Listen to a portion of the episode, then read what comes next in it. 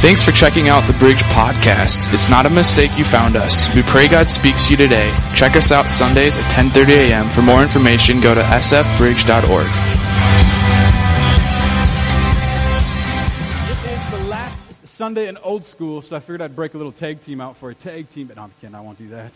Any, anybody? Where's my rappers at? Who remembers Kris Kross? Remember Kris Kross? Okay, my pants are on straight today. All right. I, how many? Come on, how many used to used to put them on backwards? Did you? Any of you? Yeah, yeah. All right, sweet, sweet. We got some new new Kris Kross, and uh, they were one of my favorite bands. You know, I listen to the old school stuff, and I, as I listen to it, I'm going, "What was I listening to?"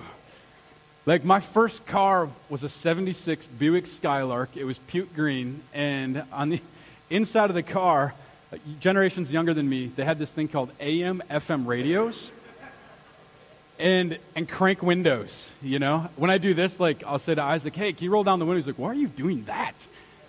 Is there anybody here that knows why I'm doing that? Yeah, okay. You guys are old, and uh, the, the so the car though, and I, I wanted to impress my girlfriend, who I, I must have, and uh, I had I decided to soup it up a little bit. So we got these Blaupunkt speakers, made holes in the doors, we put them in there, and uh, and then because the new radio systems were too big, you couldn't actually put it with the AM FM, you know, radio. Actually, it was just AM on mine. There wasn't even FM yet. And so we had to put it in the glove box. And so put it in the glove box, wired it the right way, and I'd pick her up like I was just super cool. But the best thing, and how many of you guys who are older missed this? How many missed that front row seat where you could put your arm around your sweetheart? Come on, somebody. Why did they, what did they do away with that? You know, I'm old school. And how many of you are older like me and you remember when the Brights, you didn't do this for the brights, you did this for your brights. Yeah? Why did they take that away? I'm, does anyone else miss that? Let, we're going to sign a petition. I loved that. My kid, JC, I told JC that, you know, my daughter who's uh, driving, she's like, what are you talking about? And so I guess I'm a little bit old school. So it's been a fun series. We're concluding the series today, and we're entering a series for summer called Crazy Love. And uh, it has nothing to do with, with uh, intimacy other than with the Father. And we're going to unpack that. We're going to look at the book of Hosea the next few weeks. And so it's going to be just awesome. Don't miss out. Uh, if you're up at the cabin during the summer, we get like three months of summer. I get it. Um, so make sure you join us on Facebook Live. If you have to be here, you know, serving, be here. If you can't, find somebody to replace for you. Um, continue being faithful. We just have a faithful church. And I just want to say thank you. Even today, all of our volunteers were here, ready to go early. And if you volunteer in the church, can we just give a huge thanks this morning for everybody who does? Because it's so many. So there was this man, and this man, he lived out in California. And the man, he wanted to, uh, you know, have a good relationship with God, and he had a great relationship with God. And so he was praying, and he said, Lord, um, you know, what would you grant me while I pray with you? And, and the Lord said to the man, He said, I will give you whatever you want. Whatever you ask for under, under heaven, I'll give to you. And so the man's really excited. He's like, Here's the deal. I want any time for you to create a bridge for me to go from California all the way to Hawaii. And, and he's like, you know, God's going, that's like the most materialistic, you know, thing ever. And God's going, really? And he's going, you're going to have to, you know, build big, you know, uh, footings that have to go way down. It's going to take all this cement and all this, and it's just, you just want this for you, and that's that's really selfish. And I just, I don't even know that, you know, I can do this. And God's just telling him this, and finally the guy, you know, has a good relationship with God, and and the guy just says to God, he's like, or God says to him, Do you have something else you want to pray for? And finally, the man's like, You know what? I do. And the man says, I, I want to pray that I can understand women. And, uh, and God's like, Okay. And, and he says, I want to understand women. I want to know why they, why they give me the silent treatment. Or if I ask them how they're doing, why they just say okay or fine, even when I really know that's not what it means, but I don't really know what it means. And God just turns to him and says, How many lanes would you like that road? So just leave it there. I want to ask you this morning a question. If, if I were to say 0 to 10, and you would say, Where's your prayer life at from 0 to 10? 0 being, I don't have one, and 10 being like, I'm the, I'm the poster child for prayer, okay? And uh, I, I can tell you, I'm somewhere in between. And I want to encourage you. It's an old school thought called prayer. We don't talk about prayer a lot. You know, it gets pushed to the side, and I heard people say, We've done everything else. We might as well pray. Prayer is powerful. Prayer is like the foundation of who we are. Prayer is, is this thing, and I think prayer gets this negative connotation. We're going to talk about this this morning. We're going to unpack this a little bit, but I don't want you to check out with me yet. If, if, you, if you are sitting there and the pastor starts talking about prayer and you're going, you know, I hear messages on prayer. I guarantee you've never heard a message like this on prayer today. And, and I pray that this would change your view set or your mind on what prayer actually is. Even this week, I've got to talk to a lot of prayer warriors, people that want to be here after service praying for you, people that want to, they're praying before service for you, people that are praying for needs. Like God is doing a prayer movement right now within our church. And that's happening after this has all been planned. And so it's just cool to see how God's orchestrating and wording and doing all of this. So here's what I want to do I want to unpack a lot this morning. I want to give you a ton. I'm going to give you a lot of content. So if you like to take notes, you're going to want to. Otherwise, you can go back and watch it on Facebook. So if you're with me, say, uh huh. Sweet, let's go. Mark chapter 5, verse 23 and 24. Okay, there's a dude named Jairus. Everybody said Jairus. Jairus, he pleaded earnestly with Jesus or with him. He said this My little daughter is dying. Please come and put your hands on her so that she will be healed and live. And so Jesus went with him. Okay, so here's what's happening. Here's what's taking place. So this guy is a synagogue leader, a Jewish leader in the area. He comes up to Jesus. He knows Jesus is performing all these miracles. And he's like, Jesus, I need you to come to my house and heal my daughter. She's dying. And so Jesus gets with Jairus, and there's other people around, and they start walking through the town. Well, Jairus heard about Jesus and knew what he was doing was real. How many know when we pray, God shows up and he shows off? How many know that? When God uh, wants to, when we invite him, he's already here in our midst. We just have to say, God, we want you to show up. We want you to show off. And that's what happened. Jairus says, I want you to come do this. I want you to, I want you to heal my daughter. I know you can do it. I know you can do anything. You're the king of kings. And so they start going, and what happens on the way to Jairus' house is something unbelievably painful and hurtful, and, and probably even Jairus, I would bet to believe, thought almost demonic. And here's what took place there was a lady who had this issue of blood. And on their way to the house to heal the daughter, this woman with the issue of the blood, she had faith. She reached out to Jesus, grabbed the, you know, the, the edge of his robe and held on to it. Some versions say the, the hem of his garment, and she held on to it. And because of that, her faith made her well. She was healed. Well, Jesus stopped to take time to heal her on the way to Jairus' house. In this time, we don't know how long this time frame is. We don't know how long he spent with her. We don't have those details. But within this time, something really major happened at Jairus' house. Now, I want you to catch this this morning. I want you to put yourself in this context. Maybe it's not a daughter, but maybe it's a situation that you've been through. Look what we read next. After this, verse 35. Well, Jesus was still speaking. Some people, so he's speaking with the lady, some people came from the house of Jairus, the synagogue leader. Your daughter's dead. Why bother him anymore? It's done. God can't do a miracle now. It's over. It's done. Why, why even, why even bother with him? Jairus is going, I, I thought my prayer would be answered. I thought my prayer would be, you know, answered the way I wanted it to be answered. I thought this was all going to go well. He's the, he's the healer. He's the King of Kings. Come on, somebody who can relate to Jairus this morning. We pray that, and it doesn't happen the way we think. It seems like our prayers, it's unanswered, and what ha- we get hurt. Man, we get hurt. We're going, God, where, where are you in my situation? Why are you allowing this to happen? If you're in Jairus' shoes, man, you're like, what the heck just happened, man? Like, aren't you God? You can do this. You can bring healing, and you're just letting this happen? Oh, I'd be so mad with Jesus. I would have been so mad. And I can't imagine his heart just sank. And he's probably feeling just desperate, like going, what, what in the world? You see, if a prayer request sometimes is wrong, God says no. I don't like when God says no. Anybody? No. Okay, but if that prayer request is wrong, God says no. If the timing is wrong, God says slow. Okay? If you are wrong, God says grow. But if the request is right, the timing is right, and you're right, God says go. Okay? God's delays in prayer are not necessarily denials. Okay? God says either no, slow, grow, or go. And so realize that we don't understand the way he works all the time. You know, if we, th- if we thought we could understand God completely, we'd be a little bit arrogant. You know? Yeah, we can't. We just can't. We can't fathom everything about who God is. Okay? Prayer. Prayer is this funky word. And I gotta, I'm just being real with you this morning, like usual. When I hear the word prayer, I check out. I check out. I check out. I, I think of like religious garbage. I think of lifeless, boring, stagnant, a prayer meeting, all of that. You know, there's this ongoing joke, and, and I've seen this in ministry for 20 years where someone will come to the pastor and they'll say, Pastor, we got to have a prayer meeting. We got to have a prayer night where we all get together and pray. And when I was young and stupid, and I still am, I'd be like, let's go, let's do it. And we'd open up the church and we'd have it all ready. And, you know, we, we, we'd make sacrifices to be there. And it was just usually me and Jesus hanging out. I'm going, what's going on? And I think it's because we don't understand the concept of what prayer actually is, what it does. I think we think it's this lifeless thing that we got to do, or we think we just show up and pray for a bunch of needs and that's it. And it, it's so much more vast and massive than we can actually possibly think or imagine. And so here's what I want to do this morning. Is it okay if we break some religious myths on prayer? If you're with me, say, yeah.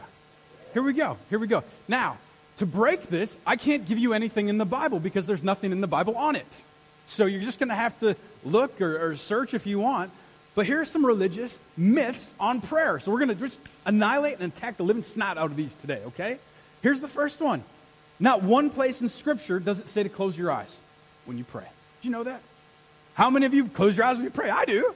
I do. It's just this natural thing. Not one place in the Bible does it say that. Nowhere. Nowhere. We, for some reason, we feel ashamed or it's this quiet thing or it's this peaceful thing. And, and not one place. You won't see it in Scripture. There is nothing in Scripture that says Close your eyes when you pray. Well, Pastor Chris, my tradition says, yeah, well, your tradition's wrong. Did Pastor Chris say that? I did, because it ain't in the Bible. And I'm going to go back to the Bible and what that says, even when I'm wrong. Can I hear good amen this morning, somebody? All right. All right. So that's one of the myths. The second myth is not one time does it say how long each prayer, your prayer should be. Well, how many of you ever felt guilty for not praying long enough? Man, Pastor must pray for like hours a day. He must just have this incredible, man, he, he's like 18 inches higher than us right now. He must have an incredible prayer life. You, my prayer life sucks sometimes. Okay? The higher you put me on a pedestal, the further I have to fall.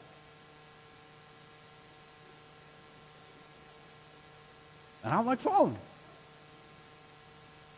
Our prayer life when I first became a Christian, I remember going, man, these people must pray for hours on end. And, and I met, you met those super Christians. Some of you maybe are those super, where you're like, I just, I like to get in my prayer closet and you have this gift of intercessory. Ain't not everybody got that. Not all of us can go into a prayer closet and pray for two hours straight. Now, I've gotten a little further, you know, but nowhere in the Bible does it say the length of your prayer will determine your Christianity. Not one place.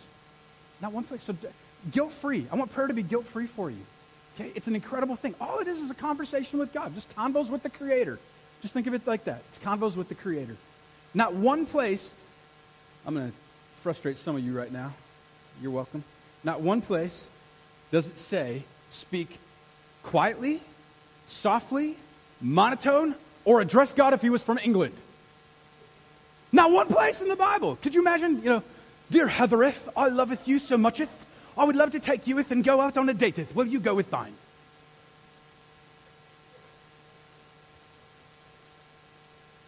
That's what the people of the world think of us. Crazy. God's not English, okay? He's, he's not even Hebrew. He's God. He is who he'll be. That's who he is, okay? That's, the, that's a, it's a religious myth. You know, we need to pray like we actually mean it, okay? Have guilt free prayer and start breaking those religious habits and make make real biblical ones, okay? Not one time in the Bible does it tell us to repeat words in a prayer. Did you know that? Not one time. But wait a second, Pastor Chris. What about the Lord's Prayer? I'm glad you asked. We're going to unpack that this morning, okay? Here's what it says Luke chapter 11, verse 1. It says, One day Jesus was praying in a certain place. I love the specifics right there. Doesn't matter where you're praying. Well, I'm not at the church. Who cares? You're at a certain place. Are you ever in your life at a certain place? Are you ever not at a certain place? It's, it's, there's humor in the Bible, man. You got to see it. It's awesome. He's at a certain place. I love that. You know, he's at Jimmy John's. When he finished, one of his disciples said to him, Lord, teach us how to pray, just as John taught his disciples. What did he say? Teach us how to pray, not what to pray. It's a big difference. And so he goes on to say, in Luke, and Mark, and Matthew, he unpacks the Lord's Prayer and he says, This is how to pray. This is how. And so think about it like this. You might say, Well, wait a second, because Some of this, this is going to like be really hard if you're a traditional person or you grew up in the church where you had to come together and, you know, I, the pastor would say, peace be with you, and you would say, and, you know, yeah, what is that? Okay, and then, you know, we'd, we'd go and we go to these places where, um, you know, we recite the Lord's Prayer at funerals and weddings. Sometimes we do, and I want it to have meaning and substance. What happens when we start repeating it? It becomes religious garbage. It doesn't matter. Okay, even praying before meals, I don't pray before every meal. Do you know why? Because I don't want it to become something religious I have to do all the time. I want it to be so grateful in my heart for who God is that it's a prayer. God, thank you so much for this food. Sometimes that's as short as my prayer. Other times it's like, man, we got to really just sit down. We just got to have an intercession, pray in the Spirit moment right now. There's different moments on different occasions in certain places, okay? So Jesus gave them topics to pray through the Lord's Prayer. It wasn't a means to an end. In fact, the disciples, think of it like this the disciples came from a Jewish background. They would have already known what to pray, they would have already known that. And so when they came to Jesus, they weren't saying, Jesus, give us some more religious stuff. No, they saw the intimacy that John had, and they're going, we want that. That looks different. There's something different. There's something real and genuine about that prayer. There's something heartfelt about it. There's something spirit led about it. There's something that's so different that I want. Anybody here want that? I want that. I want that prayer life. You know, so Jesus gave him that. You see, there's a danger in repeating something over and over and over again. I even hesitate sometimes when we do communion, even once a month, because I don't ever want it to become a religious thing. Oh, I got to do communion. I, I guess I'm a Christian. You know, have I been good enough this week to take the cup? Have I been? Jesus says, do it all the time. Do it even when we meet. Do it with your family. Do it when you're by yourself. It's communion. It means community. So here's what I want to give you this morning. I want to give you seven topics that Jesus brings up in the Lord's Prayer. Here we go. We're going to unpack these. And I got a lot of content, so I want you to stay with me. If you buckle up and are you with me, say yeah. Here we go. All right. Number one is this take it personally. Take it personally. If prayer is not personal, it's not prayer. Take it personally. How does the Lord's Prayer start? Our our Father. How many times have we read that we don't even think what we're saying? I have. Maybe not you, just me. Okay? But I, our Father, you know, don't even get into the rest of it yet. We'll get there. But our Father, it's not, oh, great and holy one. I bow before. No, this is not the Wizard of Oz. This is real life. Okay? The man behind the curtain that I can't see. There he is. That's who I'm trying to pray. That's I better pray big enough and long enough to get there. Now it's personal. Our Father my Father who loves me and thinks the best of me and thinks the best of you and wants relationship with you. And he's going, make it personal. My Father, our Father, our Father. That's how it starts. I love that. It's so personal. You know, I used to see God, and maybe you're like me. I, I grew up where I feel like I had to perform all the time. I had to earn it. I still struggle with that from time to time. Anybody feel like, man, I I got to do it. I got to do something to earn it. I, I got to be good enough. I'm not quite good enough. I got, to get there. I got to get there. You know? And it becomes a drug. Performance becomes a drug. And I used to think, if I get good enough, I'll see God a little bit closer. I'll see him a little bit closer. But I always thought God was like on some mountaintop way far away, like he set everything up and he took off. So not true. He's right here, right now, within our midst, all the time, wanting this to be personable. See, once we've established that relationship, God gives us the next part. He tells us to honor. So the second part is He's the name above, come on if you know it, He's the name above all names. So our Father, hallowed be thy name is the traditional way. Hallowed be thy name. You know, I said that for 30 years till I knew what it meant. Did God care about that prayer? No. He cared about me. He cared about me. He cares about you. Hallowed be thy name. What are we saying there? What you're literally saying is there's no other name. In other words, God, your name is perfect. I can't depend on my name. I can no longer depend on the Jewish law. I can no longer depend on animal sacrifice. I can only depend on you. It's only your name that saves me. That's it. You're the name above all names. I made it personable. Now I'm going to honor you, Lord. I'm going to honor you. Okay? I'm going to lift your name up on high. That's what we did this morning. We worship Jesus. Okay? Proverbs 18:10. It says, the name of the Lord is like a strong tower. The righteous person runs into it and is set safely on high. What does righteous mean? It just means you're in right standing with God. Well, how do you get in right standing with God? It's simply through Jesus Christ. If you know Jesus, you're in right standing with God. Okay? Third, after hallowed by the name, after personable, after honor, then his way is what? The.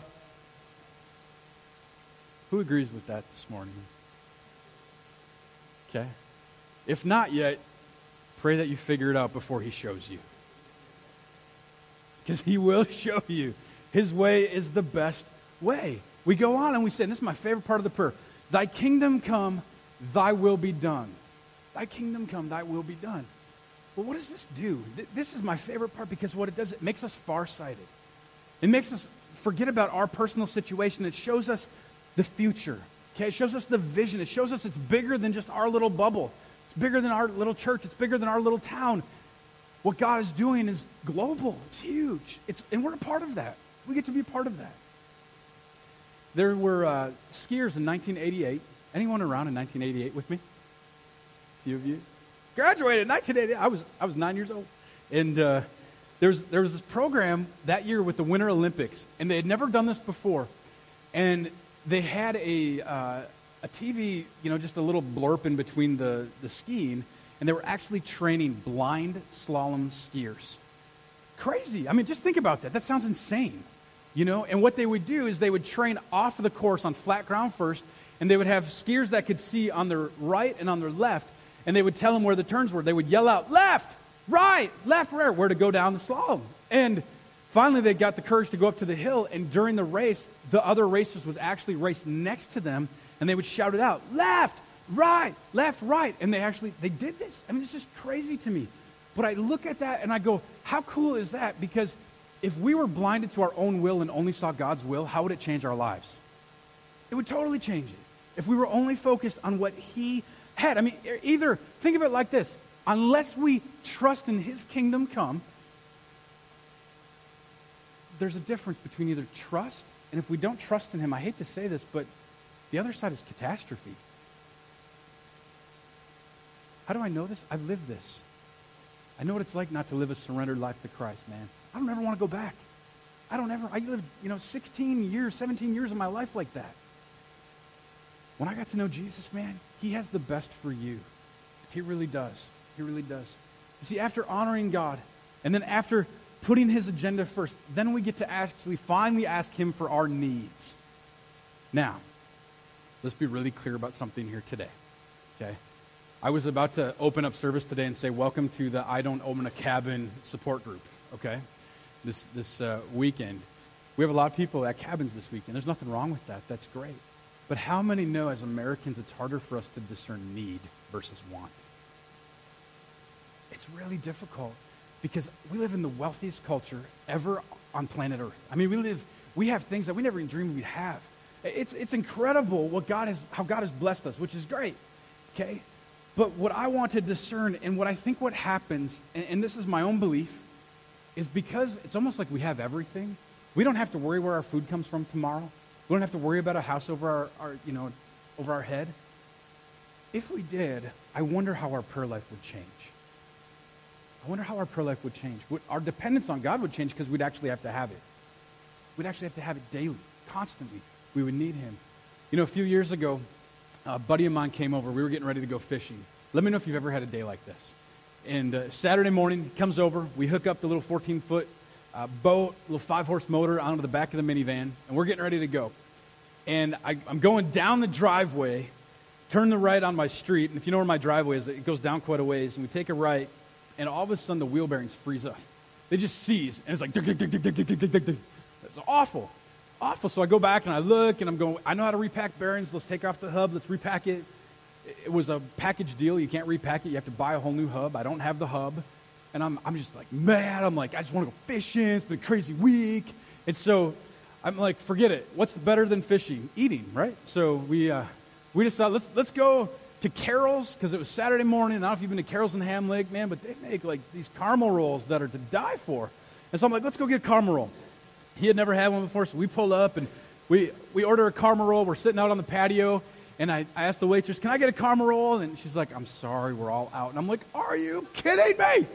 Like, really? Ah! And finally I said, They have, they have these things called lemon ricotta pancakes. Hallelujah. And, and I'm like, I'll get your lemon ricotta pancake. She like backs away, like thinking I'm gonna like, you know, slap her. I'm like, they're out of him too, aren't you? And she's like, yeah. And I was sitting there and I was so frustrated. I was just having my own little pity party with my best friend who wasn't joining my party. And, and he just said to me, he's like, Chris, first world problem. How many need those people in your life to speak truth into you from time to time? I love him. He's my best friend, been my accountability partner since I was 16. Got saved a week apart. And he was right. I mean, that wasn't a need, that was a want. That was a want. And it just changed my perspective. Number four, everybody say fresh bread. Fresh bread. Have you ever smelled just the, the aroma of fresh baked bread? You know, those of you that can't eat gluten, how you just like you like it even more because you want it so bad. You know, like you're just like, oh, you just go by a bakery and it's like just smells amazing. Now, how many of you have teenagers? You ever have a home lunch that they didn't get eaten or unpacked for a few weeks, months? They brought it at the beginning of the year, you found it at the end of the year? How does that smell? It's never happened in our house, by the way. Um, you take it out and you're like, what is this? And it's like, it looks like a science experiment that they brought home from chemistry. It doesn't smell the same, does it? That's not fresh bread. Give us this day our daily bread. This is a non miracle miracle. You see, it's about God's presence and provision daily in all areas of our lives. Not just a one time deal. Well, I prayed, I did my thing. No, it's an ongoing relationship. See, faith, when it comes, it comes by looking at God, not at the mountain in front of you. That's not faith, that's worry. Okay? You can have faith or fear, you can't have both. Changes our perspective. In other words, when we realize that God is our sustenance every single day, our, our fresh bread, not our moldy teenager bread, okay? It basically says, God, I really wanted to go fishing. I really wanted that caramel roll, but you know what, God? I'm grateful today that I have breath in my lungs. I'm grateful today that I have kids that are healthy. I'm grateful today I get to serve a phenomenal church. I'm grateful today that I have a great wife. You know, I'm grateful today I have a car that gets me from point A to point B, usually. It changes our perspective. Bread gets stale and spoils if it's not eaten daily. Did you catch that? Is that do I have to unpack that or you got it? You got it? You need fresh bread daily. After all this so far, God leads us in prayer to, I think, what is the most critical issue, and it's a heart issue that I like to call number five shock value. It's like shock and awe tactics of God. This is it. We personalized it. We've honored Him. We've asked Him for our needs, all of this. We want to see the future. You know, your will be done. And then He hits us. Now where it counts. Forgive us our debts as we forgive our debtors or transgressions, depending on what version you like. This is where God wants our heart to be right. Not because he's a mean God, because he's a kind God. He wants compassionate people to be compassionate people. Compassionate people are compassionate to other people. Hurt people end up hurting people. And so he wants our heart to be right. Psalm 139, 23. David says this, and I love this. It says, Search me, God, and know my heart. Test me and know my anxious thoughts. Ask God to keep you sensitive to sin, aware of his ways all the time. How many think we, lack that, we, we lack that shock value today? We lack it. We just kind of go through life. We don't.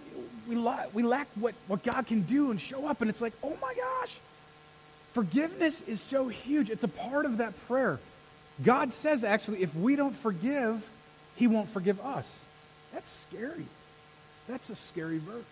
So, in other words, forgiveness is not optional for us.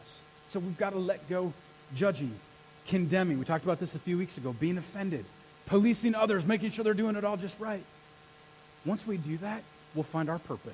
We'll find our purpose. Number six, fighting words. Everybody say, fighting words. Fighting words. Oh, say it like you mean it. Come on, fighting words. Fighting words. How many like the little prayer? and Just pray.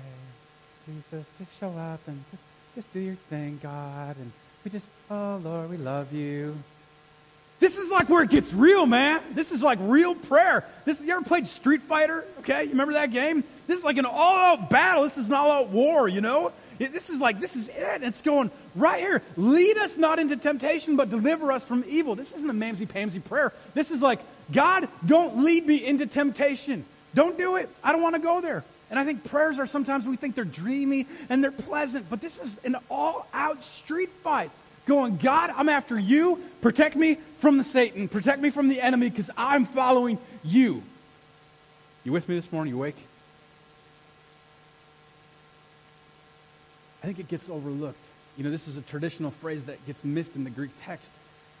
It's more like, God, don't lead me into temptation, okay? No, not, don't, God will never lead us into temptation, but don't lead, don't let me be led into temptation. When's the last time you had one of those kind of prayers? Just an all out fighting prayer. Like, I mean, almost like righteous anger. Like, God, I want this so bad, and I want to honor you so bad. I want to love you so much. I mean, just like you're like, God, I am going to cling to this like I've never clung to anything before. I dare you to have that kind of prayer this week. Let me give you the last one. I'm going to invite Darcy up to come play behind me here as we bring this to a close. Happy endings, number seven. Who likes a happy ending? Who likes endings like the movie Inception, where you don't know what happened? My wife hates those. Hates them. She's like, I want closure. She sees Christopher Nolan and she runs. I see Christopher Nolan and I run to him because I love his movies. You know? Happy endings happen with prayer. Let me show you this. For thine is the kingdom and the power and the glory forever and ever. Amen. Who said this prayer before? You ever said this? You ever going to say it again the same way? You ever going to think of it the same way? I hope not. I hope this changes it. Now you're going to be sitting there going, I feel guilty even if I have to repeat this somewhere, Pastor Chris. Don't feel guilty. We're to be in the world, just not of the world. Use the prayer as God taught us. Happy endings, though. Have faith in God's ability to act. Otherwise, what is our conversation with God? It's merely words. Have faith in God's ability to act. Do you believe that God will act on your behalf? I do too. I believe it with all my heart, everything in me. So, do we have to say those exact words? No. It's not even how we have to construct a prayer. It's not how it matters. What, what we need is to pray from our hearts. That's what it comes down. To. So, let me give you these last few thoughts. God finally, Jesus finally arrives at Jairus' house. Finally shows up. They're all detrimented. They're all like, my daughter's dead. It's over. It's gone. There is always hope with Jesus. Always. Look what it says right here 41 and 42 verses. He took her by the hand and said to her these cool words, which means, Little girl, I say to you, get up. If I say them, I'm going to destroy him. Immediately the girl stood up and begin to walk around. She was 12 years old. At this, they were completely astonished. I'm sorry, is that the same Jesus we serve today, or is that a different one? It's the same Jesus that we serve today. There's always hope. There's always hope. Was it in the right timing for Jairus? No. The, the worst thing possibly happened in his whole life, and he had to wait out till they got to that home. And he shows up with Jesus, and Jesus goes in, and there's other verses there. He says, No, your daughter's not dead. She's just sleeping. They'll think Jesus is nuts. And she comes out walking alive and healed. That's the power of prayer. That's the power of prayer. Remember how it all started? Jairus went to Jesus and had a conversation with the Creator. We've got to start there. Here's what I want to give you in the last one minute that we have. I'm going to pop these out, take them with you. They're just little golden nuggets, and we're going to pray. First is this God is capable of handling any problem we could possibly bring to Him. Any problem. God has the power to do anything, to change anyone, and to intervene in any circumstance. If you agree with me, say yeah. Okay. If you don't, you're wrong. Next golden nugget God is interested in your prayers, not because you pray great prayers, because He cares about you. He's interested in your prayers because He cares about you. Don't worry. I, oh, I didn't get it right. I didn't say the Lord's Prayer right. I forgot a part of it. I, I like this verse and I like that. No. I don't know if I could pray long enough. I Stop that. That's guilt. That's the enemy trying to attack your prayer life. It's a real thing, it's ongoing, just like you have a conversation with somebody. That's prayer with God. Third, when you finally realize you can't beat him, join him. Some of you will get that later. Some of you have been trying to beat him for a long time. He's been knocking you over the head because you're called to ministry, or he's been knocking you over the head to, to change something in a relationship, or he's been knocking you over the head because you're doing something that's stupid. And God's going, knock, knock, pudding head. And you're going, I don't want any knock, knock, pudding head. You can either try to beat him or you won't. Just join them. It's a lot easier. It's more fun that way. Stop thinking prayer will change God. Realize it's changing you. Well, I want to pray to change God's mind. No, you're praying to change your character. Second to last one. Is prayer your steering wheel or your spare tire? Corrie ten Boom said that. That's powerful. That's powerful coming from her. What is it? Is it your crutch or is it your car? Last thing I want to say is this keep praying, but be thankful that God's answers are wiser than your prayers. Look at Jairus. What did God do in that time? Not only did he heal his daughter, he healed a whole other lady who couldn't even go out in public. Did both of them at once. At once. This has been a podcast of the Bridge Church. Have a great week. Stop in Sunday sometime and visit. If you would like to give, you can do so online at sfbridge.org. Have a great week.